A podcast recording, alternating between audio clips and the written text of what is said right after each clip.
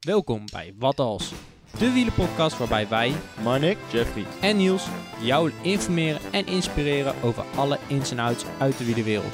Van recreatieve fietser tot beroepswielrenner, iedereen is van harte welkom bij ons avontuur op zoek naar de perfecte fietser. Het wordt een hele tour, het wordt een lange rit. Oh lieve schat, mon amour. Zeg ben je fit? Ik wil met jou naar de top. Ik zie het paradijs als kleine tussenstop. En dan weer vlucht naar Parijs. Jeff, eh, is jou wel eens opgevallen dat op de toilet van de proloog, waar we weer zitten, een bidondrager hangt? Zeker. dat is me echt een keer opgevallen. ik moest net naar het toilet, zoals zo vaak. En eh, toen viel het me op. Ik denk, wat is dit nou weer? Maar wie zit erachter? Barry? Of ik- wie zit erachter? Dit was ook net even moeten vragen. Ja, dit, eh, het is wel slim bedacht, moet ik eerlijk zeggen. Dus, want, is- ja, ja, want, want als je met je bidonnetje, vaak moet je hem even vullen. ja. Dan ga je naar het toilet en denk je, ja, waar moet ik dat ding nou laten? Ja, dan zet je met dat ding te struggelen of dan zet je hem op de grond, eh, jasje erbij. Nu kun je dus bidon in de bidonhouder zetten, kun je een jasje eraan hangen, kun je gewoon naar het toilet. Ja, Ideaal. best wel makkelijk. Ja, denk ik het thuis ook ga doen. nou ja, ik, wij waren natuurlijk eh, van de week waren bij de proloog, want wij moesten... Ja, ja. Wat moesten wij doen? Nou, ik heb een eigen bedrijfje en we hadden een, eh een videoshootje voor, eh, voor de proloog om de Vuelta te promoten. Ehm, Want die komt er binnenkort aan Ja. hier. Dus we deden een Comatec eh voor eh, het klassement voor de Vuelta dit jaar. Eh, en toen dacht ik, van, nou, wie moeten we nou vragen? In de regio, dat is natuurlijk Niels. Niels en de twee andere gasten, met Kai en Manaar. En leuke opname gehad. En ja, voor de proloog. Ja, want de- even duidelijk, voor de duidelijkheid. ehm, de Vuelta komt hier langs, langs Ja, de proloog. Die Letterlijk zit, langs, ja. onderaan de Amerongse berg natuurlijk. ja. en 100 zo- meter, hè? 100 meter langs, of minder zelfs. Je kan het letterlijk vanaf het je het zien. Ja, precies. Dus Ja. het is de perfecte koffiestop. eh. Het is de perfecte koffiestop eh, om te kijken, ja. je rijdt natuurlijk hier omhoog. En dat doen de profs ook. En daar hebben ze dus een strafensegmentje Ja, gemaakt. En daar gingen wij dus volle bak omhoog. En eh eh, ja, was toch wel even afzien. eh, Ja. Met Jeff achter ons toeterend met die auto. eh, een filmpje maken natuurlijk. Hij zat natuurlijk relaxed en wij eh, met de benen in het zuur. Je ziet toch een beetje wie het voordeel heeft, hè? Ja, Wees goed voor elkaar. ja dus eh, voor de mensen die het leuk vinden. Je kan, de, eh, je kan hem aanvallen. En nou, het idee is natuurlijk eh, dat eh, op het moment dat de profs eroverheen komen... om te kijken wie er nou uiteindelijk sneller heeft gereden. Ja. Weet jij hoe de Strava-segment precies heet? La Vuelta, het heet iets met La Vuelta. En het is vanaf de andere kant van de Amerongse berg. Dus Ja, vanuit, vanuit. Amerongen. Eh, de start is bij het laatste kruispunt. Dus de laatste drempel hangt ook een, normaal een bordje. Nou, die was laat weggehaald, maar er hing een bordje. Eh, dat is eigenlijk bordje einde Amerongen. Daar start het segment. Dan kun je volle bak omhoog, een stukje vlak tussendoor. En eh, tot het bordje bovenaan. Precies, want ze hebben een nieuw bordje neergezet. Ja. 69 meter, nee, Amerongse berg. Hoogste punt, of hoogste punt van de Vuelta in Nederland. in Nederland. Ja, precies. In Nederland is wel belangrijk om erbij te vermelden, inderdaad. Ja, die staat er sinds drie maanden. Ja. Super tof. Wind mee, bergaf en café in zicht. Een mooi rondje over de Utrechtse Heuvelrug fietsen. Natuurlijk met een koffiestop bij ons favoriete wielencafé onderaan de.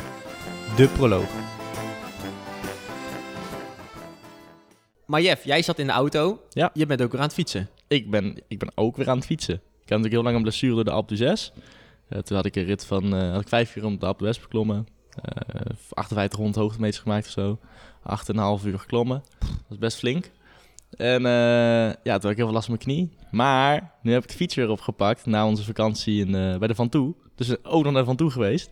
En toen heb ik de fiets even langs de kant gezet. Toen dacht ik, nee, ga ik niet doen. Toen als ik eenmaal ga klimmen, terwijl ik last op mijn knie heb, nou, daar word ik niet vrolijk van. Dus uh, na de vakantie mijn fiets rustig gepakt en uh, nu ben ik rustig aan het fietsen.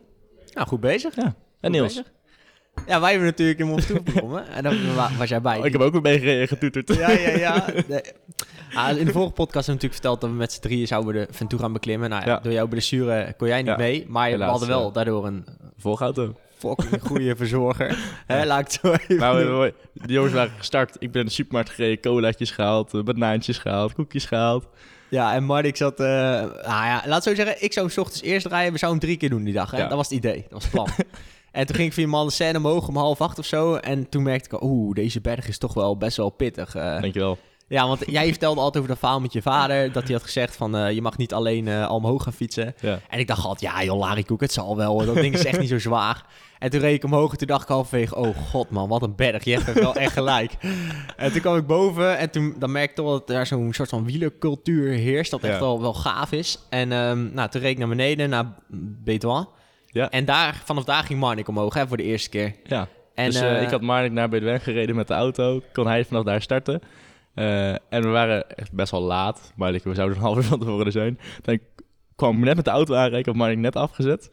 En op dat moment eh, kwam Niels dat aanfietsen. Dus het was echt perfecte timing. Ja, dus Marnik ging uiteindelijk een kwartiertje eerder Ja, omhoog of zo. ja. En toen, daarna haalde ik hem al best wel snel bij. En toen zei ik van, ik zal wel even een moorkofje voor je doen. Dus even op Ja. kop voor hem rijden.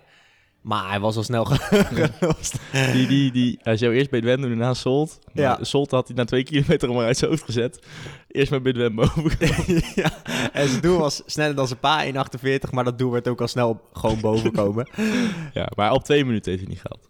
Dus ja, eh, uiteindelijk wel. Maar hij had ook vijf minuten stilgestaan natuurlijk. Maar eh, ja, dat telt wel natuurlijk erbij. Dus eh, volgende keer, Marnik, vol gas. Precies, maar ik moet eerlijk zeggen, kijk, wat die berg met je doet, wat het met Marnik deed, laat het zo zeggen. Ja. Halverwege, ik was boven, toen keerde ik om, reek weer naar hem toe en toen zei hij, Niels, ik ben net gevallen. Ik zeg, je bent net gevallen? Je bent een klimmergast. Ja, hij zegt, ja, een hardloopster. Ik kon er niet ontwijken. Ze reden gewoon tegenaan.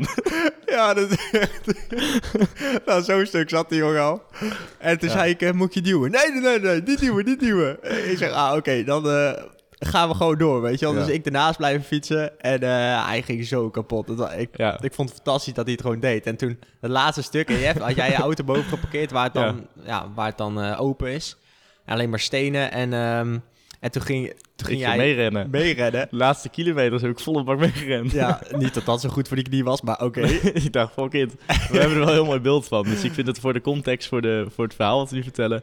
zullen we het fragmentje even online zetten Ja. op de socials. Dan kun je daar checken. En dan zie je Marnik helemaal stuk gaan en ons een beetje er wel omheen lachen.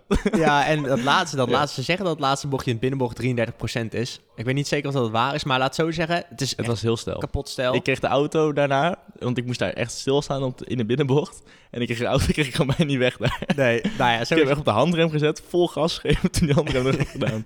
nou, zo snel is het dus daar. Ja. En eh, toen zaten wij, ik zat naast Marnik en ik zei, kom op Marnik, kom op Marnik. En hij, hij, hij, hij beet zo zijn gezicht. Ik, nou ja, hij had zoveel kramp in zijn kuiten en zo. En het mooie is dan dat je dan ziet dat de mensen die bovenop staan, die horen dat allemaal. En dan Ja. was 25 meter of zo daarvoor. en iedereen begon te joelen gewoon. Maar wij van, waren- Kom op, boven komen. Ja, wij En- zijn natuurlijk heel fanatieke vrienden. Dus wij gaan dan extra hard juichen, dat de andere mensen dat ook horen. Ja, maar iedereen En die deed mee. mee. Ja, en dat, nou, dat was fantastisch. En toen kwam hij Ja. boven. Nou, hij heeft misschien 25 minuten staan uitrusten, denk ik. Maar hij had het wel gehaald. Ja. Dus eh, dat, ja, dat was super gaaf. Dat eh, gaan we zeker nog een keertje Ja, doen. en eh. toen, toen lag Mark zijn jasje nog in de auto, moest Niels toen naar beneden, half Ja. terug omhoog. ja, maar ik ging niet meer naar beneden rijden, denk ik. Nee, dus Maar ja, dat was dus, dat was van dus wel toen. heel mooi. Ja. Ehm, nog een paar korte dingetjes. Jeff, ik heb een heel groot nieuwtje. vertel. Ja, ik heb een nieuwe uitdaging aangenomen bij Fat Pigeon. Dat is zijn, ik denk dat een aantal het? mensen die dit luisteren wel echt wel kennen. Eh Fat Pigeon is eigenlijk een, eh, een, een eh, het zijn echt twee gravelaars, eigenlijk twee fanatieke wielrenners, eh, die films maken over de fiets en over eh, het reizen met de fiets. Dus eh deze context is dat we de wereld overgaan en toffe content maken. En dat is eh, Dat jij mee mag. dat ik mee mag. Dat is wat we de komende tijd gaan doen. Dus eh, het is een droom die uitkomt, heel hard voor moeten werken. Ik kan het niet helemaal be- bevatten. Maar eh, vanmiddag weer een rondje met fietsen en dan zal het vast wel een keertje eh, rustig inzinken. Yes. Nou, Ja. binnenkort gaan we daar zeker meer over Ja, horen. Zeker. Ehm, dan ook, binnenkort 13 augustus staat er een eh, wieleravond of wielercaféavond bij de Proloog. Ja. Waar we nu ook zitten. Ehm, daar zijn nog kaartjes voor. 15 euro volgens mij per kaartje. En daar komen ook drie grote dan moet je gasten. zelf de namen noemen, Niels. Ja, eh, nou ja, onder andere Maarten Bakker, eh, Bart Voskamp en eh, Gert, Gert, Jacobs. En ik heb gehoord dat die al hier bekend is. Want Zeker. onze gast kent het. Ja, eh, ik heb een keer een uitzending gezeten bij Tour de Linkburg en eh, in Limburg dus. En ehm, daar was hij ook eh, bij betrokken. Hij was een soort sidekick. En Erik Dekker eh, was daar ook. eh, dus het was een mooi gesprek over eh, wielrennen. Dus nou ja, waarschijnlijk nog veel meer mooie gesprekken over wielrennen straks. En straks, ja, straks dus meer mooie wiel- eh, wielrengesprekken eh, met onze gast. Ja, en maar ja, dat sowieso. Maar eerst de Super Eerste Super moeten we ook nog naartoe. Goh. De Super Kudo rubriek. Ja, want de vorige Super Kudo ging naar eh, Priscilla Molle. Ja? En eh, we wisten natuurlijk niet helemaal hoe de uitspraak was. Molle, Molle. Maar het is dus echt Molle. Ja, toch wel? Ja, en we hebben er wel een eh, tof berichtje van haar gekregen. En dan gaan we even luisteren. Die ga ik er even bij pakken. Hoi, mannen van Wat Als, de Wielenpodcast. Wat een superleuke verrassing. Dit had ik eh, niet verwacht. Ehm, dankjewel, natuurlijk. Ik, eh, wil ook de dames en heren van Velocities Wandelclub bedanken. Want zonder hun had ik deze bike trophy niet volgehouden. Dankjewel. En eh, wie weet tot de volgende keer. Houdoe. Nou, die kwam uit Brabant. Ja, die kan zeker uit Brabant. Dus eh, ze bedankt ook nog haar teamgenoten volgens Super mij. tof, toch? Ja. Ja, super gaaf. Zonder Ehm, elkaar eh, een beetje doorheen trekken, hè? wat krijgt ze opgestuurd, Jeff? Superleuk. Supergoede pakketje van wat de zit, proloog. Wat zit er allemaal in? Ja, wat zit er allemaal in, Niels? Koffiemok? Koffiemok? Sokken? Eh, nee, geen sokken. Oh. Petje. Bidon? Bidon. Ja, proloogbidon. Een paar Nee. mooie stickers. Oh ja, een paar mooie onze stickers. En eh, onze kortingscode voor het shirt. Ja, oh, ons shirt. Ja, ons shirt, dat heb ik natuurlijk aan. Ja, er hoe kun, hoe kun je dat nou vergeten? Nee, voor de, De bordjesprinter. Ja, precies. Ja. Eh, check de side notes voor de kortingscode, want hij is nog steeds te bestellen. Ja. En hij loopt al best wel leuk, dus ga dat even checken. En ehm, ja, we maken ook in de volgende aflevering de winnaar bekend van de, het Victoria pakketje. Ja. Want die wordt nog verloot onder eh, iedereen die jullie heeft besteld. En het gaat om een eh, goed aantal mensen. Dus eh Precies. ik ben benieuwd. Ehm, dan gaan we door naar de nieuwe Supercudo. De nieuwe Superkudo. Ja. Wie wint dit keer het pakket, Jeff? Nee, ik weet het bij mijn hoofd. Vertel. De nieuwe Superkudo gaat naar Anea Bischops. Heel goed. Ja, Heel goed. hè? Ja.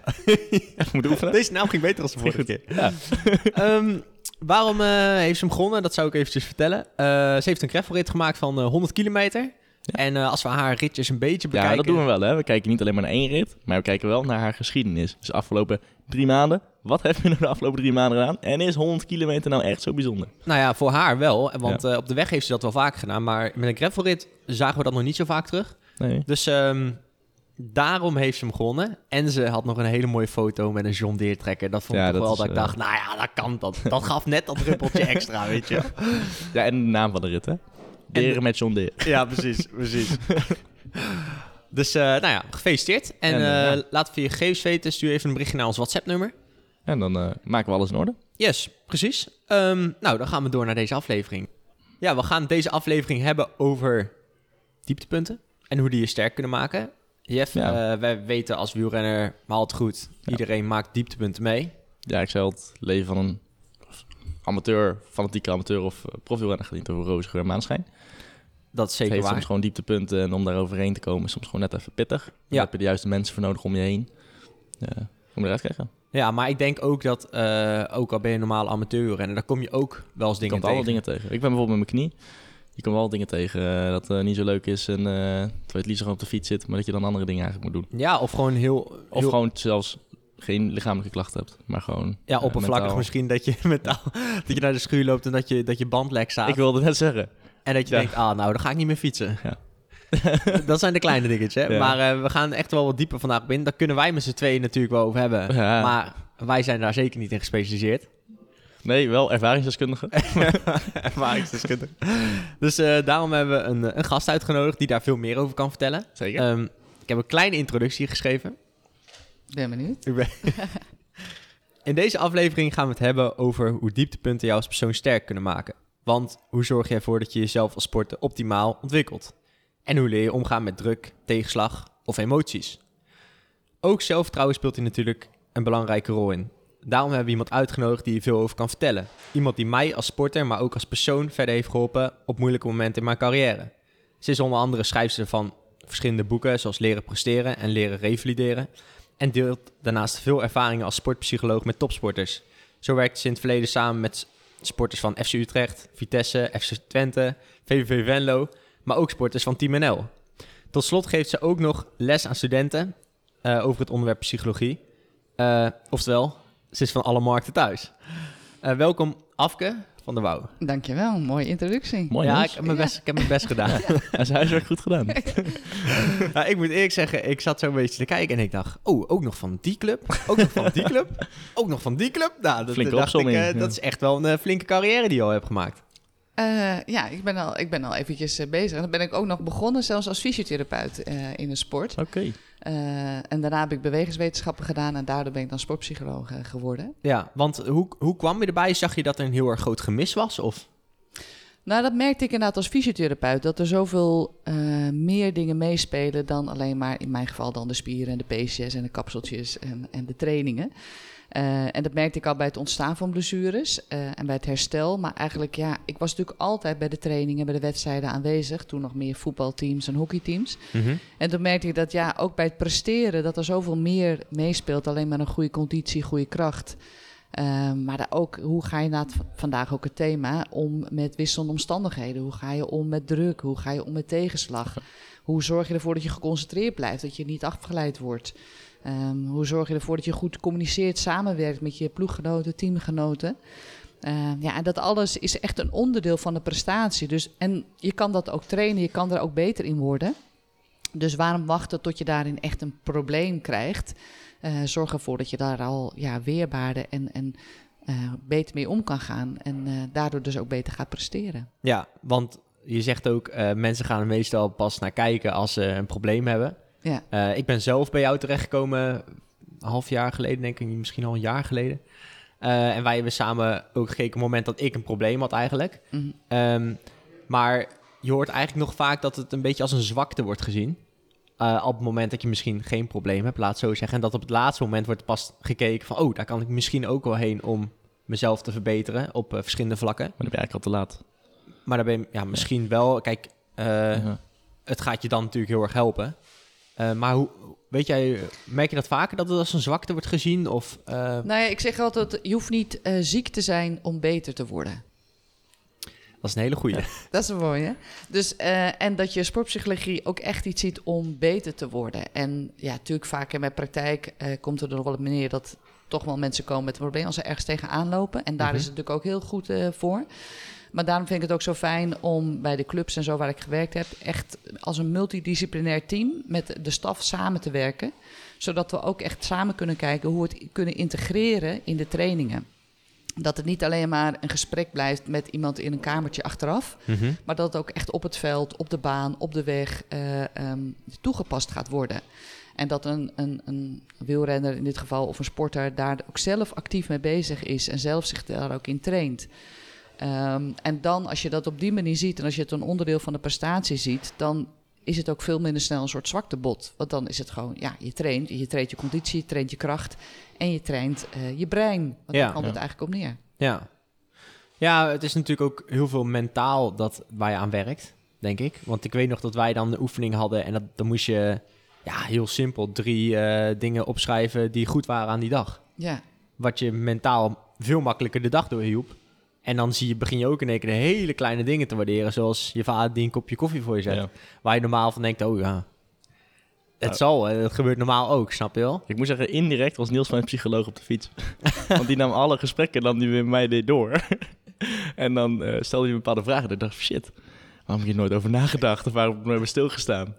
Eh dat vond ik wel heel mooi aan die periode ook eh, op de fiets. Ja, maar dat zijn Ja. dus die kleine oefeningen Ja. die ik van jou heb meegekregen. En Ja. dat, dat is iets heel kleins, maar dat betekent uiteindelijk iets heel groots.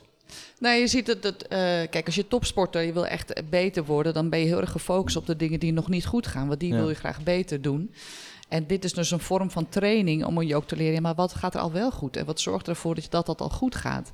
En niet alleen in, het, in die sport, maar ook in- daarbuiten, Ja. Ehm, waardoor je ook weer meer balans krijgt. Want er gaan vaak ook heel veel dingen goed. En het, maar dat is, ja, dat moet je zelf ook echt in trainen om dat eh, te leren zien. Ja, omdat dat je vanzelfsprekend ja. gezien, zeg maar. Ja. Ja. En als je de, juist de goede dingen ook ziet en de slechte dingen, dan kun je beter die afweging maken. Bedoel je dat een beetje? Nou ja, het is ook, je hebt het net over in je introductie ook over zelfvertrouwen. Ja. En zelfvertrouwen wordt ook gevoed door datgene wat goed gaat, waar je ziet dat je daar beter in wordt. Maar dan moet je dat wel zien. ja. Ja. En als je dat taking for granted, ja, tuurlijk ben ik goed in de sprint, of ja, tuurlijk, maar Ja. dat is ook mijn kracht. Ja, maar dat is dus je kracht. En dus is het heel goed om dat te benadrukken en te zien dat je dus die sprint hebt kunnen maken, of dat je er weer erbij bent gekomen, ik noem maar wat. En als je dat een beetje, ja, links laat liggen, je bent alleen maar bezig met wat je nog niet goed kan, dan gaat daar ook de focus naar. En ze zeggen wel eens dat wat aandacht krijgt, groeit. Dus er worden al die dingen die je nog niet kan of waar je nog niet goed in dat groeit en dat groeit. En dat heeft een negatief effect op je zelfvertrouwen, kan dat hebben. Ja. Dus je moet dus ook reflecteren naar jezelf. Wat doe ik nou wel goed? In plaats van de eten tegenaan te lopen wat je niet goed kan. Ja, wat doe ik al wel goed en wat is mijn kracht, wat is mijn kwaliteit, eh, hoe kan ik die nog meer inzetten? Eh, ik weet niet, wat op YouTube kan je ook filmpjes zien van Mark Lammers, een oud bondscoach ehm, eh, bij het hockey, dames. En die zei, ja, ik was bij die dames ook alleen maar bezig met te trainen wat ze nog niet konden, wat ze nog niet goed in waren. Ja. En eh, om dan proberen van die vijf een zes te maken, dat ging dan met heel veel pijn en moeite. Maar omdat ze alleen maar daarmee bezig waren, waren die meiden ook alleen maar aan het trainen wat ze nog niet konden. Wat je zelfvertrouwen naar beneden haalt. Ja.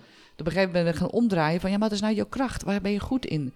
Nou, bijvoorbeeld bij een spits was dat de tip in. Nou, toen gingen ze daar meer op trainen. En dat ging natuurlijk goed. Dat ging lekker. Daar werden ze nog beter Ja. in. Dus werd een 8, werd een 9.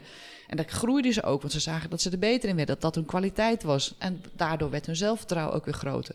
En omdat als je dat zelfvertrouwen vergroot... dan zie je vaak dat dan de kinderen die wat minder zijn... dat je Ja. daar ook tevreden over kan zijn. Dat je daar ook minder last van hebt, zeg maar. Ik herken hier iets in, Niels.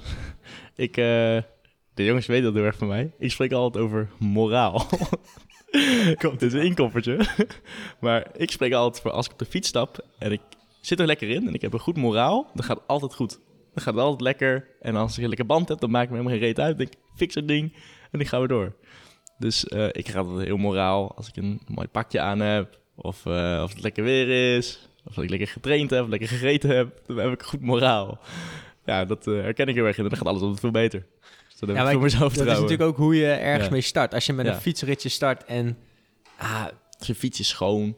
je fiets, nou dat, dat helpt al. Maar stel dat, je, stel dat je nou een beetje een lege band hebt, dat je al zo wegrijdt, zo van, Ja, ah, shit. Ja. het gaat niet zo lekker. Dan is die hele rit, die kun je net zo goed stoppen, want dat, dat Ja. werkt gewoon niet, omdat het mentaal al niet goed geklikt is. Ja. Terwijl in, ehm, dat is ook al een leuke anekdote misschien even kort tussendoor. Toen wij eh, aan het fietsen waren op de camping in Frankrijk, Ja. Toen ging ik met Marnik een rondje rijden en we hadden allebei zin in. We hadden allebei zin in. geval misschien ik iets meer dan Marnik, want we zouden die dag 130 kilometer doen en op het eerste klimmetje werd hij al fataal gelost. dus, maar ik had gewoon zin in en toen eh reden we na 30 kilometer kwam ik een gravel weg en echt stijl omhoog en Op Nou, wegbandjes. ja, op En wegbandjes. Ze En- stuurden al een foto van die, van die gravelweg. Ik dacht, hé, hey, die herken ik. Heb ik wel eens lekker gereden. nou ja, dat, eh, dat, ik dacht, die herken ik. toen dachten we van zo teruggaan of rechtdoor. Maar de route ging alleen rechtdoor. Dus wij dachten, nou weet je wat, we rijden gewoon lekker door. En eh, nou, 10 kilometer, 9 kilometer per uur gingen we omhoog. Hè. Marnik die stond echt in de bochten, ging maar net goed. En toen eh, na 8 kilometer zegt Marnik in één keer, ja Niels, we zullen nu maar lekker rijden. Ik zeg Marnik, nou hou je heel gauw je mond dicht. en wat gebeurt er? Twee seconden later, Niels rijdt lek. Dus eh, toen stonden we daar en Marnik die reed daarna ook nog lek. En we hadden geen pompje mee. We hadden alleen een CO2-patroon. Die spoot ik naast mijn band. Dus toen ging het natuurlijk helemaal goed. Eh, en op zo'n moment kan echt de hele rit gewoon mentaal... Dan kun je alleen maar gaan mokken, zeg maar. Terwijl de zon scheen. Je Eh, zit in v- Zuid-Frankrijk. ja. Dat is net hoe je, je de hebt geen situatie op zo'n moment dan ziet, Je weet hebt, je je wel? hebt geen afspraak, je hebt helemaal niks. Nee, Je overleeft het wel. dus uiteindelijk... ja, Geen uiteindelijk... beren op de, letterlijk geen beren op de weg. Nee, precies. en we hadden alle tijd, dus op zich Ja. was het prima. Maar op zo'n moment dan kan, zeg maar, Ja, de mentale, hoe je daar mentaal in zit, kan natuurlijk heel erg veel verschillen. Want je kan helemaal gefrustreerd thuiskomen. Ja, en ook ehm you win some, you learn some. Dus wat heb je daar ook weer van meegenomen voor de volgende keer? Nou, ze hebben geen- minst om een pompje mee te Ja, nemen. maar ze hebben geen goede les geleerd hoor. Jawel. Nee, die jongens die komen zo mooi mee weg. Ik heb gisteren gefietst, toen heb ik ook een popje meegenomen. Ja, maar vertel maar eventjes hoe het is afgelopen. Nou ja, oké, we kwamen in, Want we moesten eerst een Dit, kilometer dit lopen. gebeurt niet iedereen, hè? Nee, dat klopt, dat klopt. Wij hadden ook heel veel geluk misschien, maar geluk dwing je af, zeggen ze Ja. eens. Maar eh, we moesten een kilometer naar een dorpje wandelen. Want toen was die gravelweg voorbij, dus hadden we geluk mee al. En toen kwamen we bij een dorpje en nou, echt helemaal niemand. Tot we een Fransman uit een steegje hadden geplukt. En die zei, eh, ja, we willen jullie wel helpen. En die kon ook nog Engels. Dus die kwam met een grote fietspomp aan. Of met zo'n fietspompje die op een, eh, ja, op een normale fiets zit, zeg maar. Zo'n oude wetse. En het Marnixse band opgepompt. Nou ja, zat vol. Mijn reserveband bleek ook lek te zijn. dus dan nog konden we door die verder. En die man die wou ons wel meebrengen naar de camping. Had kinderen, dus ik dacht, nou, is wel te vertrouwen. Tot uit het niets eh, een man omhoog komt gefietsen. Helemaal puffend en In een, hijgend in van een doodstil dorpje? In het is doodstil dorpje. Helemaal niemand. op een berg. en die begint in één keer in perfect Engels... eh, Do you have a problem, guys? En ik dacht, nou, hij- en een Fransman die Engels kan, dat vind ik al heel, heel prima. Ja. En eh, nou ja, bleek uit Engeland te komen. Bleek in dat dorpje een appartement te hebben gehuurd. Eh, en een hele tijd, voorraad met binnenbanden en met een fietspomp te hebben. En eh, die wou ons wel helpen. En toen hebben we daar hebben we, alles gefixt. En dan kregen we ook nog een glaasje water met ijsblokjes van. Nou, wij wisten niet wat er eh, gebeurde. dus echt super veel geluk dat en die man daar zat in een huisje. En dat hij binnenbanden had. En dat hij precies op dat moment omhoog kon gefietst. En op één kilometer van waar je lekker hebt gereden. Ja, dus dat Ja. was wel weer heel, heel bijzonder. Maar Heel typerend. heel jullie. typerend, ja. Ja. En een Maar bijzondere ontmoeting ook weer. Door iets wat eigenlijk in het begin een negatief was. ja, was wel een mooie eh, herinnering. Positief. Daarna zaten we, want we waren half acht vertrokken. hè. We zaten om half twaalf eh, ergens op het terras. Ik vond het mooi geweest. Ja. Ja, super tof. Had toch een mooie dag van gemaakt. maar we moeten niet te, te ver afglijden. Ehm, want we hebben het over eh, tegenslagen. Nou, dat was al een flinke tegenslag. een flinke tegenslag. Maar ja, ook weer goed uitgekomen doordat misschien positief leven. Ik weet niet, Ja. dus dat dat mee heeft geholpen. Het zou kunnen, toch? Het, het is heel erg. Dat is, eh, kijk, tegenslag komt iedereen tegen. In zijn leven, in, in je sport. eh, en de manier waarop je daarmee omgaat, dat is natuurlijk wel heel erg cruciaal. Ja. Ehm, Want hoe, wat, wat kom je vaak tegen? Hoe gaan mensen er normale liter mee om? Is dat heel erg, verschilt dat per persoon? De ene dat, dat ziet het glas half vol, de andere glas leeg. Ja, dit is deels een beetje met je persoonlijkheid heeft het te maken. Eh, Ja. Hoe ben je optimistisch in je karakter? Wat heb je meegekregen van thuis ook eh, qua opvoeding? Ehm, ook een beetje hoeveel, noemen ze dan in de psychologie copingstrategieën. Dus hoe je met dingen omgaat, met stress en met problemen, heb je. Heb je van huis uit meegekregen? Heb je door het leven al misschien je eigen gemaakt? Of eh, ben je misschien daar hulp bij gaan vragen? Hè? Bij een sportpsycholoog krijg je natuurlijk ook misschien verschillende manieren hoe je daar het beste mee om kan gaan. Maar ook wat heb je al meegemaakt? Je noemt ze dan history of stressors. Eh, wat heb je al meegemaakt aan blessures of eh, aan andere tegenslagen? Ehm, dat maakt natuurlijk ook uit. In mijn praktijk eh, zie ik bijvoorbeeld best wel veel mensen die voor de tweede keer hun kruisband af hebben gescheurd. Bij Ja. de eerste keer denken ze, nou, dit, dit trek ik nog wel. Ik heb een goede visie, een goede begeleiding. Maar als het dan nog een keer gebeurt bij dezelfde knie of nog een keer bij de andere knie, ja, dan is het misschien net even iets te veel. Want dan vinden ze het toch wel fijn om daar wel extra begeleiding bij te hebben. Ja. Dus dat maakt ook nog uit. Dan is de ene kruisbandblessure, is ook de andere niet. Maar dat kan ook weer verschillend zijn. Ik ken ook sporters die voor de tweede keer een kruisband scheuren. Denken van, nou, weet je, ik merk dat ik er nu veel relaxter in sta. Dat ik er veel beter mee om kan gaan, omdat ik het al een keertje mee heb gemaakt. En dat is eigenlijk altijd met tegenslag. Het is nooit de tegenslag zelf of de eh, situatie zelf die maakt hoe jij je voelt. Maar de manier waarop jij die situatie interpreteert.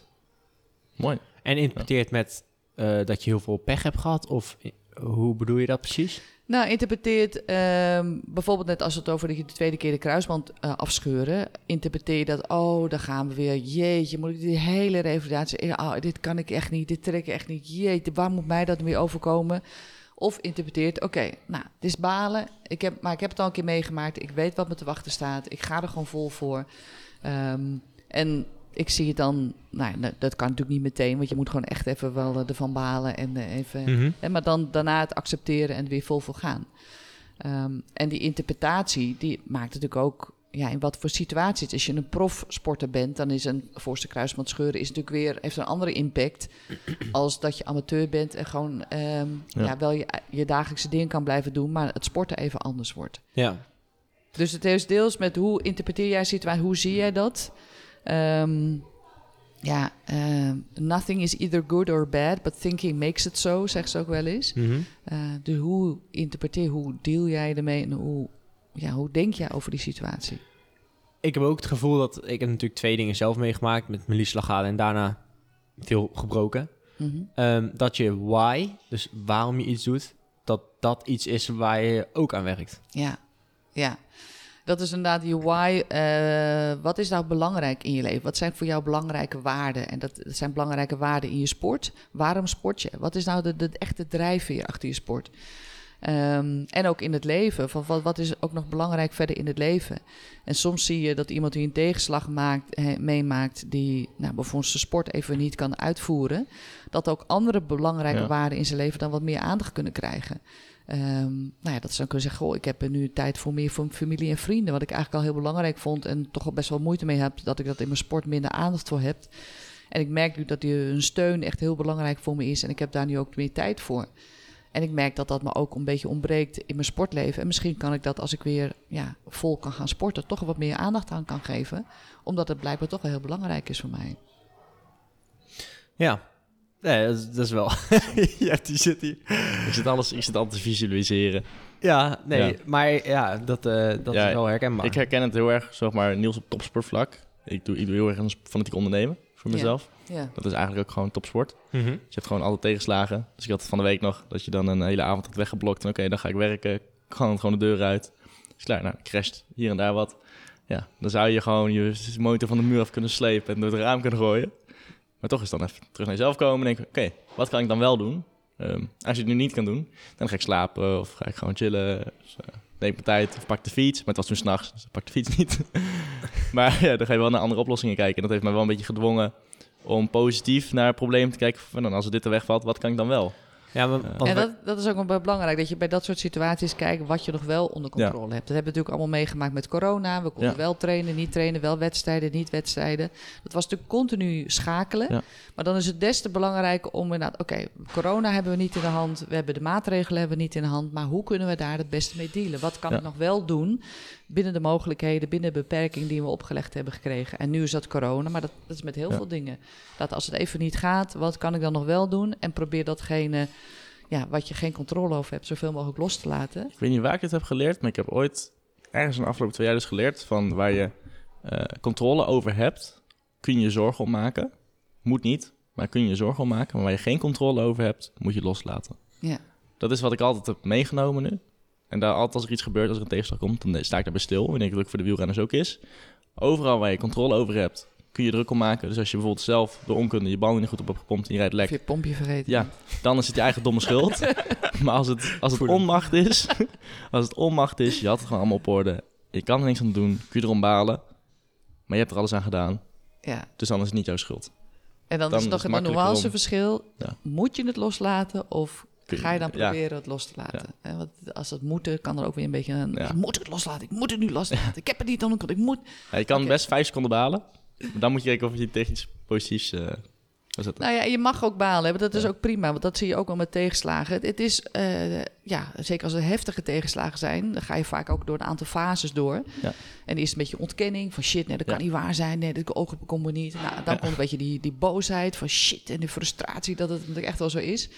Nou, dan kom je ook wel vaak door een fase van shit en een beetje depressie, eh, depressieve gevoelens. Van nou, dat gaat nooit meer goed komen. En nou, een beetje in een Ja. donker, donker gebied.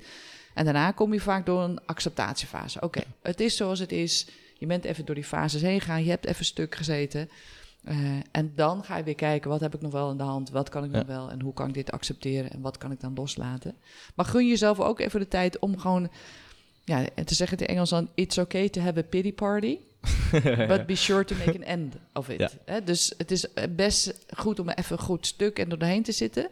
En kijk wel, oké, tot dan. En dan ga ik het weer Ja. oppakken. En dan ga ik mezelf weer even een schop onder de kont geven. Maar in die donkere fase, dat is een best wel moeilijk, eh, moeilijke fase. Mhm.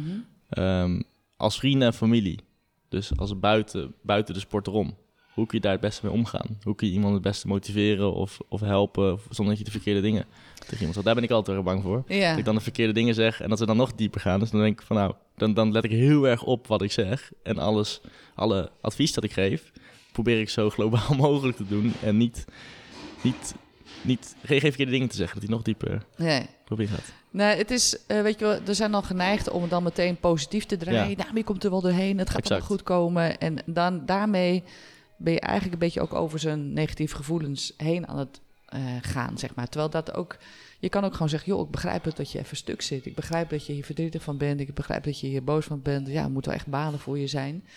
En laat hem dan eh, daar wat meer over vertellen. Ga er niet meteen overheen met, nou nee, het Ja. komt wel goed joh. En dan moet wel positief blijven. Ja. En, want dat is iets wat iemand zelf vaak ook naar zichzelf al doet. Ja. Ehm, en, dat, ehm, en het is ook helemaal niet verkeerd om daar gewoon even eh, een stuk te zitten. En als iemand daar echt heel lang in blijft hangen, dat je echt merkt dat hij er ook zelf niet meer uit kan komen, ja, dan kan je natuurlijk nog zeggen van misschien is het ook een idee om iemand die er, Extern, eh, ja, externe die iemand, neutraal eh, naar je toe kijkt. ja, of een coach of iemand Ja. die je daarbij kan helpen. Maar in, in het begin, en het is ook niet meer dan normaal dat iemand dan Ja. daar verdrietig van is of bozig of eh, nou ja, alle emoties die daarbij komen kijken. En dat is ook een beetje, we zijn een beetje gewend om het allemaal een beetje weg te duwen, want die emoties zijn vervelend, die zijn naar, die willen we niet voeden, dat willen we niet aan. Hè. Ja. Maar ze zeggen wel eens, die only way out is in. Soms heb je dat gewoon even ja, te doorvoelen, eventjes erbij stil te blijven staan. En niet alleen maar door, door, door, door. Want ja, je lichaam die voelt dat wel, dus die slaat dat dan tijdelijk op in je lijf. Ja. Eh, als jij het probeert weg te duwen. En het kost ook heel veel energie om die emoties continu weg te duwen. En vaak komen ze op een moment naar boven dat je er helemaal niet op zit te wachten. Dat je, dan, dan, dan schrikt iemand helemaal van je heftige reactie op iets heel kleins. Maar Ja. dat is dan omdat je het eigenlijk al te lang opgepot hebt. Ehm, dus ja, oppotten, wegstuwen, wegduwen is niet altijd de, de goede methode. Je kan er echt dingen voor jezelf over opschrijven. Je kan er met mensen over praten. En dan een luisterend oor.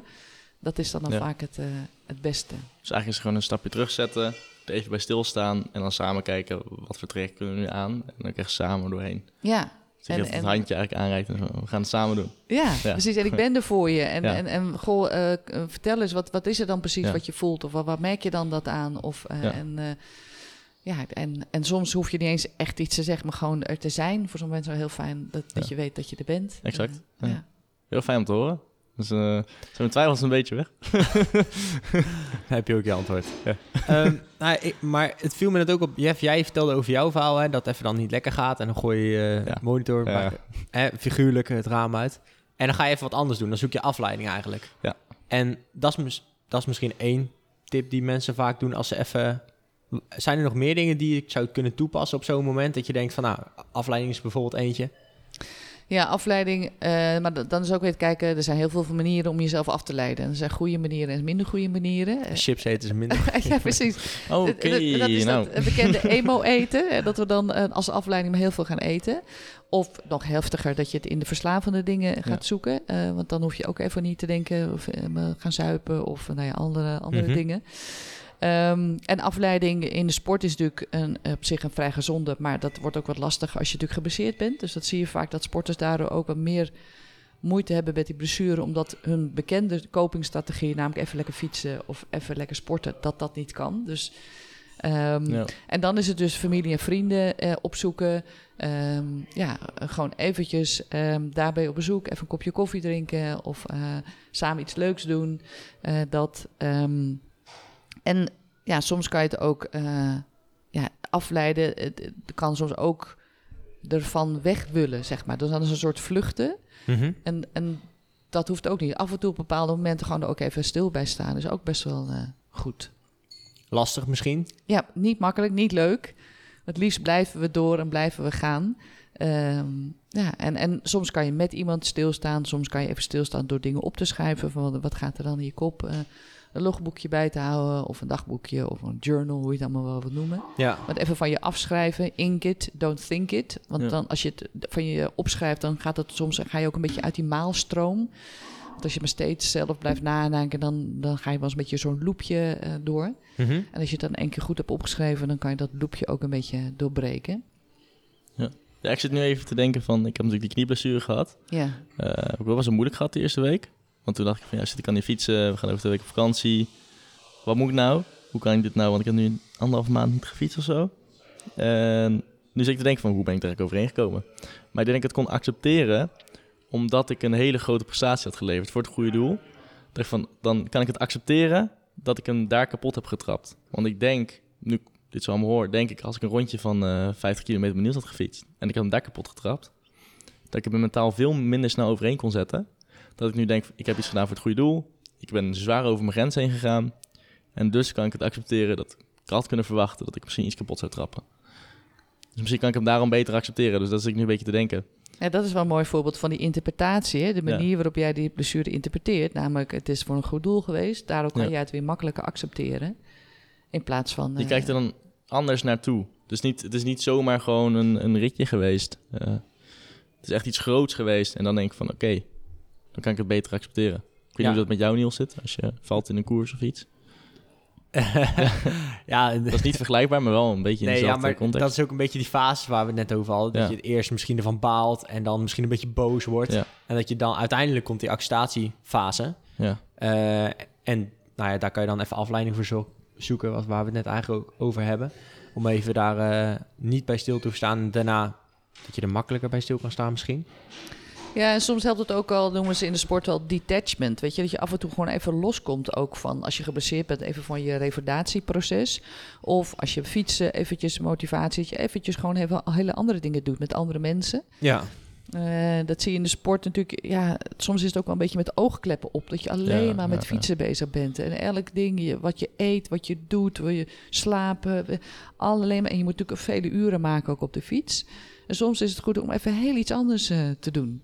Om eventjes gewoon los te komen. Ga gitaar spelen, weet ik veel wat. Ga zoeken een hobby waar je wel ik wilde even... net zeggen, ja. Volgens mij worden veel nieuwe hobby's geboren tijdens een blessure. eh. Ja, ja, en dat is ook goed, weet je, om Ja. ook iets te hebben gewoon buiten het fiets. Zeker als je profrenner bent. Eh, maar dat zie je ook met andere topsporters. Ehm, ik heb dan zelf veel in het voetbal. Nou, die, zeker bij de, de academie bij Vitesse, die waren natuurlijk continu met voetbal bezig. De- alleen maar met trainen. Gingen ze naar school, gingen ze met de jongens naar school waarmee ze ook trainden. Zaten ze vaak nog in huisjes met elkaar, eh, ook weer dezelfde jongens. Gingen ze samen nog FIFA spelen op de computer. Dus dat is alleen maar voetbal, voetbal, voetbal. En als je dan een tegenslag hebt in die sport, of dat je niet opgesteld bent, of dat het even wat minder gaat, of dat je een blessure hebt, ja, dan valt ook je hele wereld in duigen, want je hele wereld is alleen maar voetbal. Ja. Dan Ja, is ja, accepteren ook een stuk lastiger natuurlijk. Ja, precies. Want, en, en daarom is het best wel goed om ook andere invulling eh, te hebben. Die natuurlijk wel te combineren valt. Als je daarna nog een andere intensieve sport gaat doen, dan is het voor je lijf ook niet helemaal goed. Ja. Dus zoek iets wat ook, nou ja, zoals gitaar spelen, dat is natuurlijk heel relaxed en kan je makkelijk. Of een taal leren of eh, Of een podcast maken. Ik wilde net zeggen, volgens mij zitten we hier Ja, eh, voor Niels.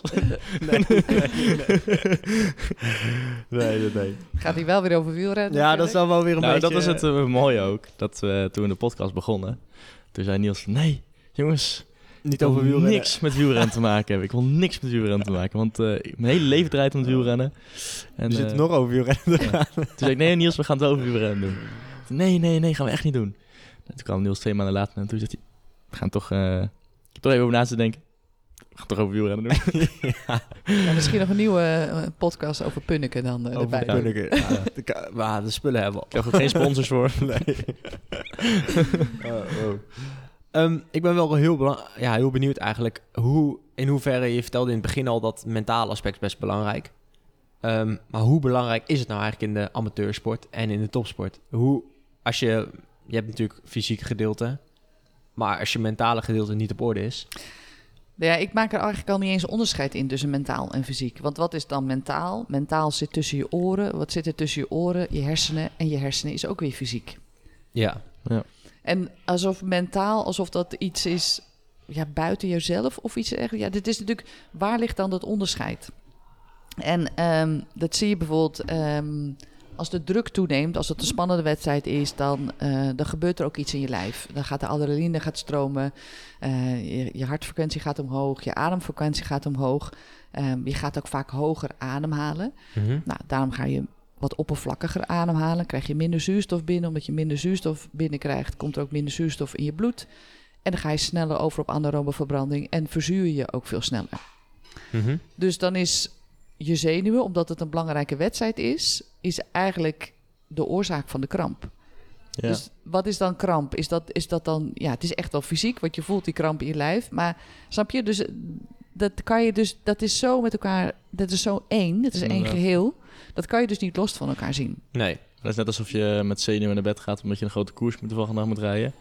Dan vervolgens heel slap aan de start staat omdat je maar drie Ja. of vier uur hebt geslapen. En dan de schuld op de slaap legt. Terwijl je eigenlijk mentaal niet in orde was. Voor- ja, dat is de- dus mentaal, maar dat, dat je inderdaad eh, erover na zat te denken, dat je gedachten zat gevonden. Ja. En dat maakt al dat je lichaam ook al in een arousal state komt, Ja. zeg maar. Omdat je daarover nadenkt, dat je het spannend vindt, dan lig je al meer gespannen in je bed. Dus dan is je lijf ook niet in de ruststand, in de herstelstand. Ze noemen dat dan, eh, je sympathicus gaat dan aan en je parasympathicus, dat is eigenlijk je rempedaal. Die, eh, ja, en je herstelknop, zeg maar, die is niet voldoende. Nou, en zeker als je daar meerdere meerdaagse hebt, dan is het best wel belangrijk. En dus zijn er heel veel technieken, bijvoorbeeld ademhalingstechnieken, om zelf ja, die parasympathicus te stimuleren, die ruststand eh, te creëren in je lijf, waardoor je beter herstelt, waardoor je ook weer hersteld eh, aan de start staat. En zijn ademhalingstechnieken, zou dat dan fysiek zijn of zou dat dan mentaal zijn? Ja? Ja, Ja, dan moet dat je is dus eigenlijk, eigenlijk Dus ik, ja, het onderscheid kan je wat mij betreft niet maken. En je kan dus gewoon wel trainen. Je kan dus ook trainen om weerbaarder te worden, om beter om te gaan met wisselomstandigheden, om beter om te gaan met druk. Mhm. Je kan ook leren om onder druk te presteren. Ja. Ehm, je kan leren je concentratie, om te blijven te fo- gefocust te blijven op datgene wat belangrijk is. Ja. En je minder snel te laten afleiden. Ehm, ja, dus dat zijn, en, en het is helemaal mooi als je dat dus kan integreren in je reguliere training. Ja. Maar visualisatietraining is bijvoorbeeld ook heel veel eh, Ja. wat sporters doen. En dat kan je ook weer vlak voor de start doen. Dat kan je tijdens de koers doen. Maar het is ook heel goed dat, om dat eh, in je bed te doen of op je bed te doen, bij wijze van spreken. Ja. Ik wil zeggen, over bed gesproken, is het dan ook handig als topsporter of als überhaupt als, als sporter? Als ik bijvoorbeeld zeg, ik ga vijf dagen lang bikepacken en ik moet iedere dag gewoon lekker eh, nou, acht uur fietsen. Is het ook oprecht handig om dan erachter te komen hoe ik in zo'n ontspannende fase kom s'avonds? Is dat een boek lezen? Is dat bepaalde muziek luisteren? Dat je ontspannend eigenlijk al in slaap valt. Want dan heb je dus een beter herstel voor de volgende dag. Ja. En dan heb je een veel beter eh, slaap eh, de nacht. Dit ben Ja. ik dus niet achtergekomen. Maar Oh, in Frankrijk zei ik het. Daarom moet ik eraan denken. Niels zei, hè, waarom pak je oortjes? Ik zei, ja, ik slaap altijd lekker. Als ik op de camping in slaap, dan moet ik altijd even muziek op hebben. Gewoon fijne vakantiemuziek. En dan kom ik in zo'n lekker ontspannende modus. En dan slaap ik echt als een roosje. Ja, Daarom moest ik eraan denken. ja super belangrijk. Maar dat zijn dus rituelen. En dat is niet Ja. alleen voordat je gaat slapen, maar dat is ook voor wedstrijdvoorbereiding. Hoe Ja. zorg jij dat je in het juiste activatieniveau Dus eigenlijk is scherp zijn voor een wedstrijd is niet per se, of voor een, voor een rit, is niet per se een uur van tevoren. Maar dat gaat al terug ehm, drie uur voordat je gaat slapen. Het gaat eigenlijk al terug op het moment dat jij stopt met fietsen. Hoe zorg jij ervoor dat je zo snel mogelijk in die herstel En het gaat niet alleen maar om kwark eten en eh, Nee. proteïne shakes nemen. Nee. Het gaat gewoon ook puur om mentale rust. eh. Ja, en dat, en dat kan dus, en dat is belangrijk om voor jezelf uit te zoeken wat werkt voor jou. Zijn dat ademhalingsoefeningen, zijn dat ontspanningsoefeningen? Er zijn heel veel sporters die nu gaan mediteren. Ja. Die elke morgen mediteren voordat ze naar bed gaan mediteren. Ehm, ja, er zijn zoveel verschillende. En je- voor jezelf is dat te kijken wat werkt voor jou. Visualisatieoefeningen. Je kan visualiseren de volgende rit die er gaat komen. Ja. Je kan ook terugblikken op de rit die geweest is. Hoe is die gegaan? Wat ging er goed? Wat, wat zorgde ervoor dat het goed ging? Wat ging er minder goed? Wat zou ik de volgende keer beter kunnen doen? Dus waar- waarom je je het zo leuk vond. Waarom je, zo, waarom je er zoveel energie van kreeg. Ja, en, wat, en, en dan kan je ook die rit gewoon weer beter afsluiten. Zodat de kans dat je s'avonds erover loopt te malen, dat het ook weer kleiner wordt. Ja. Dus het, het verwerken van de wedstrijd zit hem niet alleen in... eh, ja, ik wil niet meer dat die, die rit in mijn benen zit. Nee, je wilt ook niet meer dat die in je kop zit, bij wijze van spreken. Dus hoe verwerk je, hoe herstel je optimaal van eh, ja, die rit, die, die training of, of die wedstrijd die je gehad hebt. Ehm, en, nou, en dan, dat is, begint dus al meteen zodra je stopt. Ja, en dan wat doe je de rest van de dag? Wat doe je de avond? Dus het is. Ja, eh, vroeger dachten we hoe meer trainen, hoe beter. Daar komen we er steeds meer van terug. Eh, Want we weten met supercompensatie, om dat te bewerkstelligen, heb je ook heel veel en goed herstel nodig. Maar het zit er niet alleen de tijd tussen, eh, tussen de ene rit en de andere in, maar ook de kwaliteit van die tijd. Ja. Hoe, hoe deel je die zo in dat die kwaliteit zo op mo- optimaal mogelijk is, Ja. zodat je zo goed mogelijk herstelt? Ja, Niels zegt altijd, ik werk altijd heel veel. en Niels zegt, ja, dan heb je dus een weekje rust genomen. Maar vervolgens heb je 100 uur te werken. Dan heb je dus nog niet gerust. Klopt ook. Hey, Ja. ik, ik, ik als tip mag geven, ik hou heel erg van muziek. Eh, echt, het ligt er aan de genre van muziek. Maar als ik bijvoorbeeld een eh, meer eh rodi gevoel heb met de muziek, meer een roadtrip gevoel, dan eh, ga ik heel visualiseren. En ik dan op de fiets heb gezeten, nou, dan begin ik al die beelden terug te krijgen. Ja, lekker in de vrije natuur. En dan slaap ik dus echt als een roosje. Dus dat is, eh, Ja, als ik een tip mag geven, is dat wel. Dat is mijn, dat is mijn manier jouw van... tip is muziek, mijn, Mijn tip tip is is eh, muziek. Donald Duck lezen. Ja, Werkt altijd. Ja. Even afleiding van, eh, van leuke anekdote nog van de vakantie. Ik heb Niels heel goed leren kennen, die tien week. nou, wij zaten dus klaar om naar een dorp te gaan. S'avonds was een leuk feest. De Cateau de Juliette, 14 juli. Eh dus jongens, we gaan even naar het dorp. Het is allemaal een feestje. En eh, we zijn allemaal zo klaarmaken. Komt Niels en ik van, ja jongens, er is nog één belangrijk ding die ik nog moet doen. Dus ik, wat moet je dan doen? Dus hij, ja, laten we even 10 minuutjes zitten en dan ook lezen. En dan kom ik ja. in de ontspanningsstand. Prima. Dat Als Niels dat wil, dan doet hij dat lekker. Dus ik ben Ja. daarna even mijn haartjes gaan doen. eh rustig muziekje gaan luisteren. Mailtjes beantwoorden. Ja, maar dat werkt voor mij. Ja. En dat weet ik ook. Dus Ja. dat- ja. Maar doe je dat ook voor een koers? ik doe dat elke avond. Elke Kijk, avond lees ik een Donald Duck. Gewoon omdat ik dan en het werkt voor mijn slaap, want op je telefoon Ja. zitten, dat is al genoeg onderzoek dat dat niet Nee. goed is. Blauw licht en eh, Ja, je dus die- je activatietent. Je bent weer nog constant Ja. bezig. Weer scherm. Ja. Ja. Dus die hou ik sowieso weg. Ja. En ook niet in mijn kamer, dat eh, vind ik gewoon niet fijn. Niels is niet bereikbaar. Nee, daar ben ik Die niet bereikbaar. uur. Punt, dan moet ik slapen. en dan doe ik gewoon even een uurtje Donald Duck lezen of zo, denk ik. En dan, Ja. eh, nou, als hij oud is, dan eh, doe ik mijn ogen dicht, ga ik lekker slapen. Dat zie ik altijd aan Niels. Als hij, als hij één vinkje krijgt, dan weet ik, oh, die is of aan het wandelen of aan het slapen. Van de twee. Of Donald Duck lezen. Ja, of ik ik lezen. Ja, Maar- maar dat is super belangrijk dat je voor jezelf weet en wat het ook is. Maar het is ook wel goed om af en toe ook andere dingen te proberen. Hè? Er zijn misschien nog niet veel wielrenners die ademhalings- of ontspanningsoefeningen Nee. of mediteren doen. Ja, wat is dat? eh, ehm, maar ja, probeer het eens en gun het ook de tijd. eh, net zoals met andere nieuwe trainingstechnieken, om het jezelf eigen te maken. En kijk dan hoe dit jou kan eh, helpen om eh, dat herstel te optimaliseren. Ik denk dat we dan vooral hebben over de oudere wielrenners. Ik denk dat de nieuwe, nieuwe licht in wielrenners dat wel dat Meer. het serieus neemt. Ja. Maar de oudere wielrenners zeggen van eh, hard trainen en eh, die geloven niet zo Ja, maar de de, nieuwe technieken. vroeger was het altijd veel, zo. veel minder Ja. Maar dat is mentaal, dat is ook het hè, wielrennen, dat, hè? dat geestelijk, nou ik het geestelijk noemen, Ja. dat dat belangrijker was. Want toen was het alleen maar hard stampen en... eh, ja, maar dat zie je dus. Het perfect voorbeeld is schijfrem en remblokjes. De, Hoezo? de, de oudere wielrenners, die geloven gewoon niet zo snel in nieuwe technieken. Dus die vertrouwen dat nog niet zo snel. En die willen het eerst gewoon heel lang zien. En dan moeten ze het heel lang zien voordat het werkt. En bijvoorbeeld schijfremmen. Ik denk dat er heel veel wielerploegen ook. Dat viel me vandaag nog op. Toevallig een Spaanse wielerploeg. Die reed nog tot vorig jaar op remblokjes. Dacht van, waarom ga je nog op remblokjes? Iedereen gaat al vijf jaar op schijfremmen. Ja, ik begrijp wat je bedoelt. Je bedoelt Ja. oud vertrouwd. Ja, Dat- oud dat vertrouwd. je. Oud en vertrouwd. Gewoon, dat is meer het... het ja, een beetje een algemeen ding in het wielrennen. Ja. Wat ik niet snap. Nee, maar... Ik denk dat het nu al normaler wordt, omdat het heel, heel veel wielrenners het al begint te doen. Nou, dat is misschien ook wel mooi als je het dan over omgaan met tegenslag hebt. Je hebt allemaal een beetje je eigen comfortzone. Daar is dit ook een beetje een Ja. voorbeeld van. Ja. We zijn geneigd om in zijn comfortzone te blijven. Ik heb altijd blokjes remmen. eh, Ja. Waarom zou ik nu in één keer schrijven? En als je jezelf wilt trainen om met tegenslagen beter om te gaan, dan helpt het om jezelf regelmatig, liefst dagelijks, even uit die comfortzone Ja. te halen.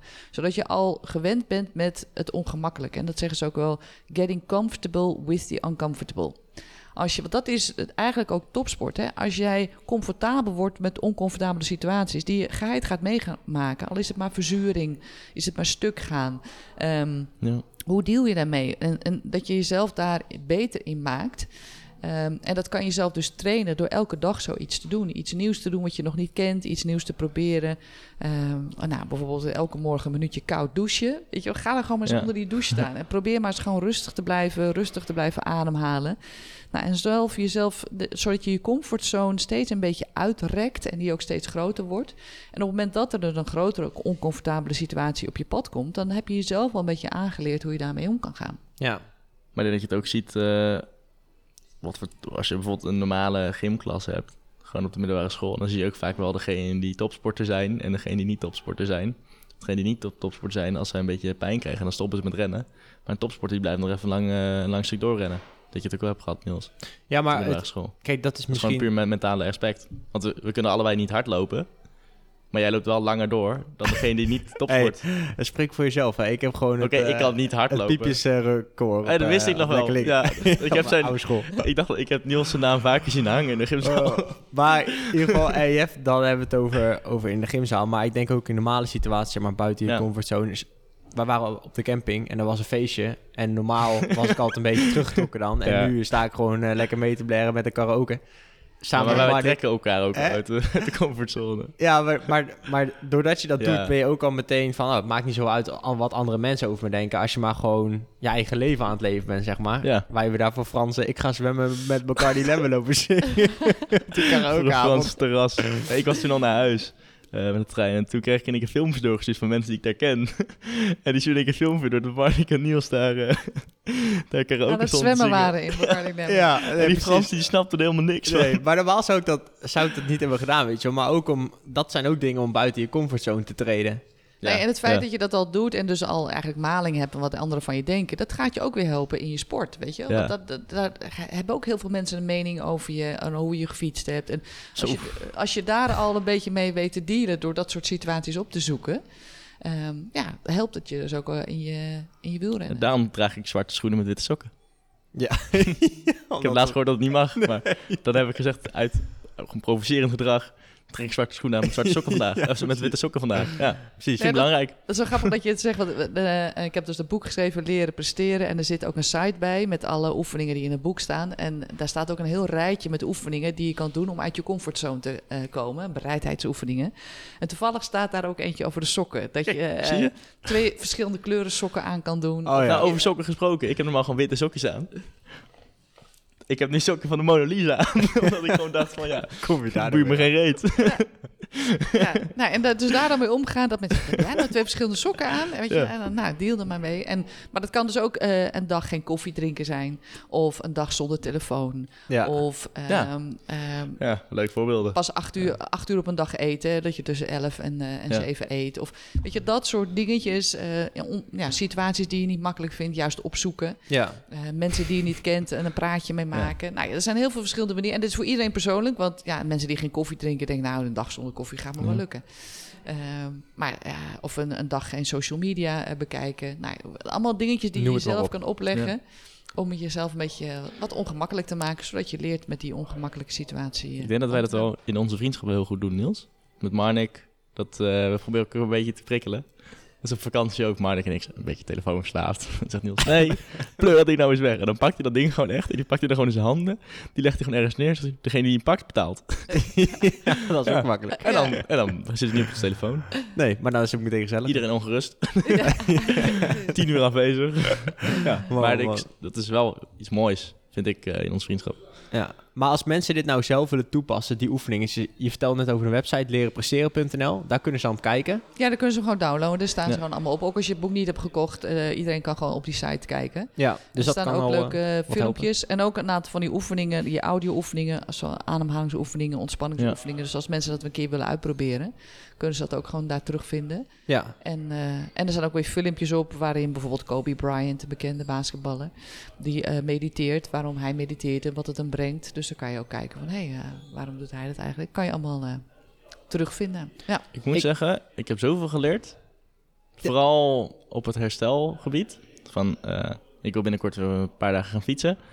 Maar dat je dan eigenlijk, wat ik normaal zou doen, is denken van... Nou, als ik om tien uur op mijn telefoon zit, ik val wel een keer in slaap. Dan heb ik gewoon acht uur geslapen. Zeven à acht uur geslapen. En denk, dan heb ik goed hersteld. Maar eigenlijk ga ik heel slecht mijn slaap in. En herstel ik dus gewoon heel slecht. En sta ik de volgende dag helemaal in de kloten bij de start. Of bij de start. Gewoon naast mijn fiets. En dan moet ik nog erop stappen. En dan voelt het niet goed. Dus eigenlijk merk ik nu al dat, dat ik... Als ik eigenlijk gewoon die rustfase wel inga voor ik ga slapen. Wat Niels altijd tegen me heeft gezegd. Maar ik heb nooit echt heb geluisterd. Hij moet het van een prof horen. Fijn, ja, dat is... eh ik echt naar geluisterd. Maar als ik eigenlijk meer ontspannend die slaap inga... ben ik de volgende dag gewoon frisser.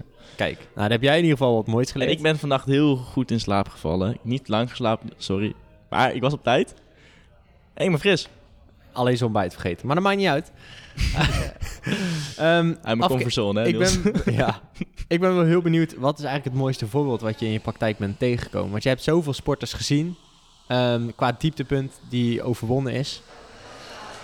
Oeh, jeetje. Ehm, ja, er zijn natuurlijk heel veel eh, eh, verschillende eh, dieptepunten.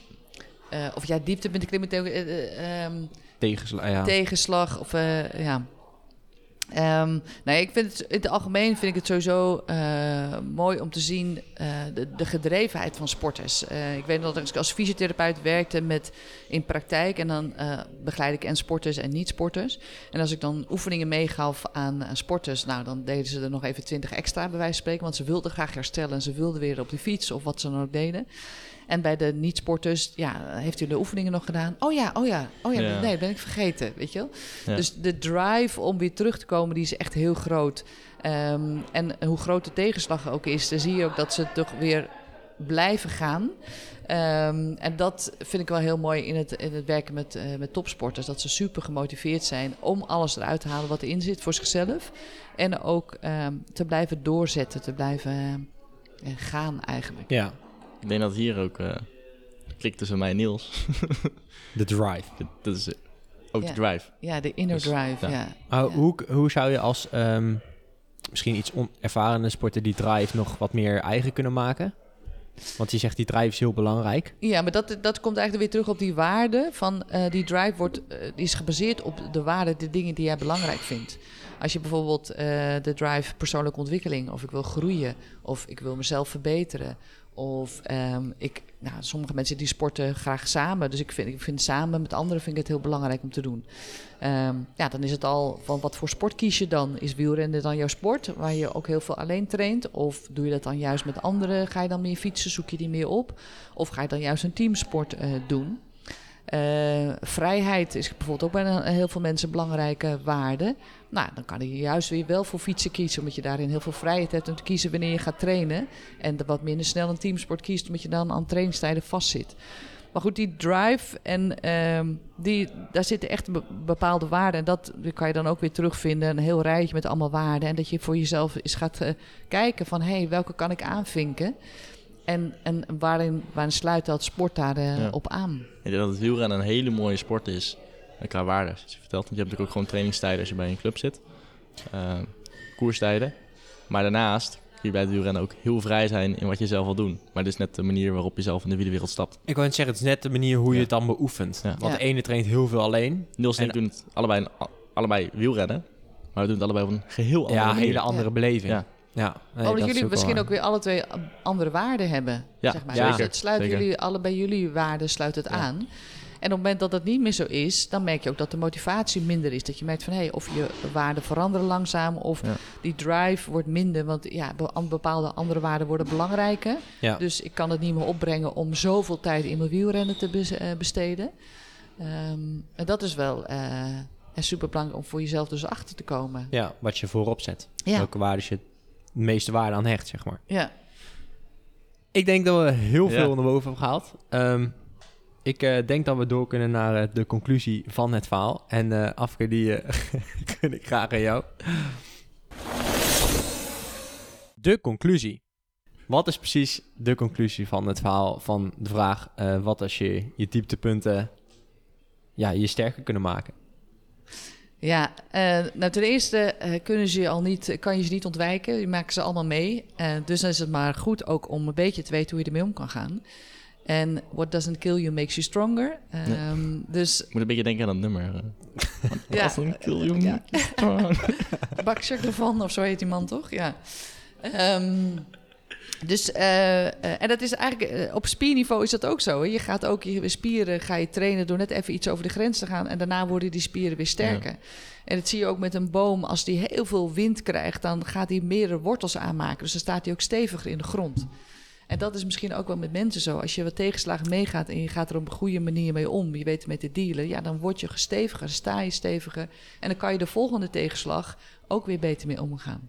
Ja, dus die Ja. comfortzone, die moet je blijven uitbreiden. Ja, ja. En, al- en ook die tegenslagen die je meemaakt, kijk hoe je die op de goede manier kan verwerken. En dat kan kleine tegenslagjes zijn met een fietspompje wat je vergeten bent, of een koers die je eh, niet Ja. gewonnen hebt, Ja. eh, tot grotere tegenslagen. En dan is het ook eh, heel oké om daar mensen bij te vinden die je daarbij kunnen helpen. Dan wel familie en vrienden, maar misschien ook wel experts.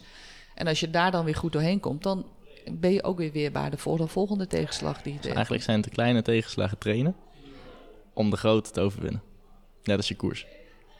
Ja, en dat noemen ze in het sport noemen ze ook wel planned disruptions. Dus er zijn ook heel veel trainers die het expres doen. Dus Mhm. die geplande disrupties in jouw Ja. trainingsschema gaan toepassen of Ja. in jouw leven. Zodat je daarmee weet te dealen, zodat je uiteindelijk ook de grotere... En dat merken we ook met druk. Als je op de training al geringe druk aanbrengt, dan leer je daarmee omgaan. En dan kan je die grote druk van die hele belangrijke wedstrijd, kan je daardoor ook beter. Het hoeft niet hetzelfde te zijn. Dat zeggen voetbaltrainers, ja, maar ik kan toch niet het heel stadion nabootsen? nee, dat hoeft ook niet. Als je ze op de training al onder geringe druk, geringe druk zet, dan kunnen ze uiteindelijk die wedstrijddruk in het volle stadion ook beter aan. Weten Niels. ze mee om te gaan. Volgende keer als je geen 2000 watt haalt, mag je nog niet naar huis komen. Moet naar huis fietsen. Nee, ik denk eh, een hele mooie conclusie. En eh, voor de mensen die ook wat mee willen oefenen, die kunnen Ja. dus kijken op de website. Ja. Ehm, ja, heel tof.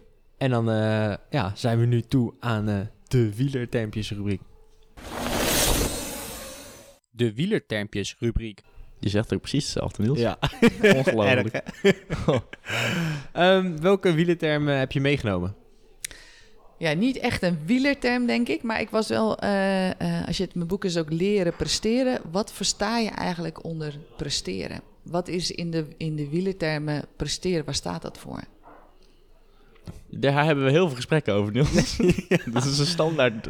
Maar dat is net zoals de superkudo-rubriek. Presteren is bij iedereen verschillend. Ja. Ja, Want voor de ene is 100 kilometer fietsen een prestatie. En bij de ander is misschien 300 kilometer fietsen een prestatie. Voor de andere is één keer Mont van Toe een prestatie. Ja, precies. En bij de andere mooi voorbeeld. nou, voor sommigen is het een prestatie, in jouw geval, om te kiezen om even niet te gaan fietsen. Omdat je weet Ja. dat het voor je knie minder Ja, goed is. zo Dat kun is het ook. Ook echt, ja. Ja. Ja. Eh, en dat ook je lichaam leren kennen, leren aanvoelen. En dan ook gewoon te kunnen zeggen: ik, het is beter om nu even niet te doen of minder te doen. Of, ehm, dus ja, en, en dat is eigenlijk is prestatie, denk ik, eh, persoonlijke ontwikkeling en een sportontwikkeling. En dat kan op verschillende gebieden. En ja, soms is het te kiezen om het niet te doen, juist. Waardoor je dus jezelf weer eh, beschermt en jezelf beter leert kennen. Dus dat kan ook weer een prestatie eh, zijn. Ja, Dus meer op lange termijn. Ja, dus de eerste wielerterm die je echt aan het denken zet. Ja, dat is stil is in de auto straks. ja, precies. Ehm, je refereerde net al naar je boek. Eh, je wilde ook een boek weggeven eh, onder onze luisteraars. Ja. Ehm, je refereerde net naar je boek, Leren Presteren. Mhm. Je zou graag een boek willen weggeven. Ehm, daar hebben we wat op bedacht. Jeff, hoe eh, zou je het boek kunnen winnen? Hoe zou je het boek eh, weggeven? Wacht even. Ik moet even heel erg op lachen op Niels, want Niels ging zo weg. En dan maakt hij altijd een bepaald geluidje als hij weer omhoog Oh. komt. Ja. Sorry. Zit toch een beetje in mijn hoofd. Nou, Jeff? Eh, we willen het boek graag weggeven. Omdat we in de hele podcast hebben over gehad. Hebben over eh, hoe je met je eh, tegenslagen omgaat. Heb je de afgelopen tijd een tegenslag gehad? Of zit je gewoon niet lekker op de fiets? Zijn we heel benieuwd hoe je ermee mee om bent gegaan. En of je dingen herkent vanuit de podcast. Um, als je dat wil insturen op ons WhatsApp-nummer of Instagram of ergens waar je ons kan vinden. Je kan ons overal vinden. Mail. eh ja, net geen fax. We maken hier ook even een Instagram-post van. Ja. Eh, en dat, dat staat in de side notes. En dan kun je gewoon een persoonlijk bericht naar ons toesturen. Dan hoeft niemand anders het te zien. Wij hoeven het ook niet te delen. Eh, En dan wat eh, jouw maak je persoonlijke kans. ontwikkeling is. Ja, dan maak je kans kans op het boek. Dan geven we in de volgende aflevering... Een boek maken we de winnaar bekend. Ja. Helemaal top. Nou, ja, dus dit, het leren presteren, maar als je natuurlijk zelf een tegenslag mee hebt gemaakt, leren revalideren, eh, dan, nou ja, die kan je ook weer vinden. Er zit ook, dus, eh, ook een site bij, dus daar kan je ook nog op kijken, ook nog weer met tips. Dat eh. gaat echt om blessures dan. eh. Ja, dat gaat Ja. echt over blessures. Want ik wilde net, net vragen, kun je iets over het boek vertellen? Want leren presteren staat natuurlijk voor zich, maar... Ja. Nou, je leren presteren, dat loopt, doorloopt eigenlijk het hele seizoen. En het kijkt wat kan je op welk moment in het seizoen het beste doen. Dus wat doe je in de seizoensvoorbereiding? En wat doe je voor de wedstrijd, tijdens de wedstrijd, na de wedstrijd, als seizoensafsluiting. Ehm, en leren revalideren, die doorloopt eigenlijk het hele proces van een blessure. Dus wat eh, speelt er mee bij het ontstaan van blessures? Stress eh, schijnt bijvoorbeeld een hele grote rol eh, erin te spelen. En wat zijn je eerste reacties als het net gebeurd is? Hoe kan je dan het beste mee omgaan? En daarna ook welke tools, welke middelen kan je allemaal inzetten, naast de fysiotherapie natuurlijk, om Mhm. effectiever en optimaler te herstellen van je blessure. Iedereen maakt ook een motivatiedip op een gegeven moment mee in zijn blessure. Hoe ga je daarmee om? Eh, ja, misschien is het zelfs zo dat je moet stoppen met je sport eh, door de blessure. Eh, wat kan je dan allemaal verwachten? En ehm, nou, aan het eind, hoe maak je dan weer een comeback? Hoe zorg je ervoor dat je weer op je oude niveau terugkomt? Ja, Dat is een beetje eh leren revalideren. klinkt goed. Wow. Ehm, ik zou zeggen, nou ja, stuur jouw berichtje in. Ja. En eh, laat weten hoe en wat. En eh Afke, dan willen we jou ontzettend bedanken dat je aanwezig wilde zijn hier. Heel mooi gedaan. gesprek. Ja. Ik zei tegen Niels, dit wilde ik heel lang doen. Dit gesprek. Mooi, leuk om te horen. Leuk dat je luisterde naar Wat Als, de Wielenpodcast. Wil je meer afleveringen luisteren? Op zoek naar de perfecte fietser? Abonneer dan nu via Spotify, iTunes of jouw favoriete podcast app, zodat je geen aflevering meer mist. Of wil je kans maken op de Super Kudo? Word dan nu lid van onze club. Wat Als, de Wielenpodcast op Strava. Ken jij meer wielerliefhebbers die deze aflevering absoluut niet mogen missen? Deel hem dan. Of laat een review achter, zodat ook andere wielerliefhebbers ons weten te vinden. Het liefst natuurlijk met 5 sterren. Sluit je nu aan bij ons peloton en stuur jouw stelling vandaag nog op via Instagram, wat als de Wielenpodcast of via de mail wat als de podcast apenstaartjeoutlook.com of stuur een audiobericht naar ons telefoonnummer 06 82 61 2419. Tot slot bedanken we ook Elette Namme voor haar fantastische stem. Nogmaals bedankt voor het luisteren en hopelijk tot de volgende aflevering. Alles wacht op jou, ja op de Champs-Élysées.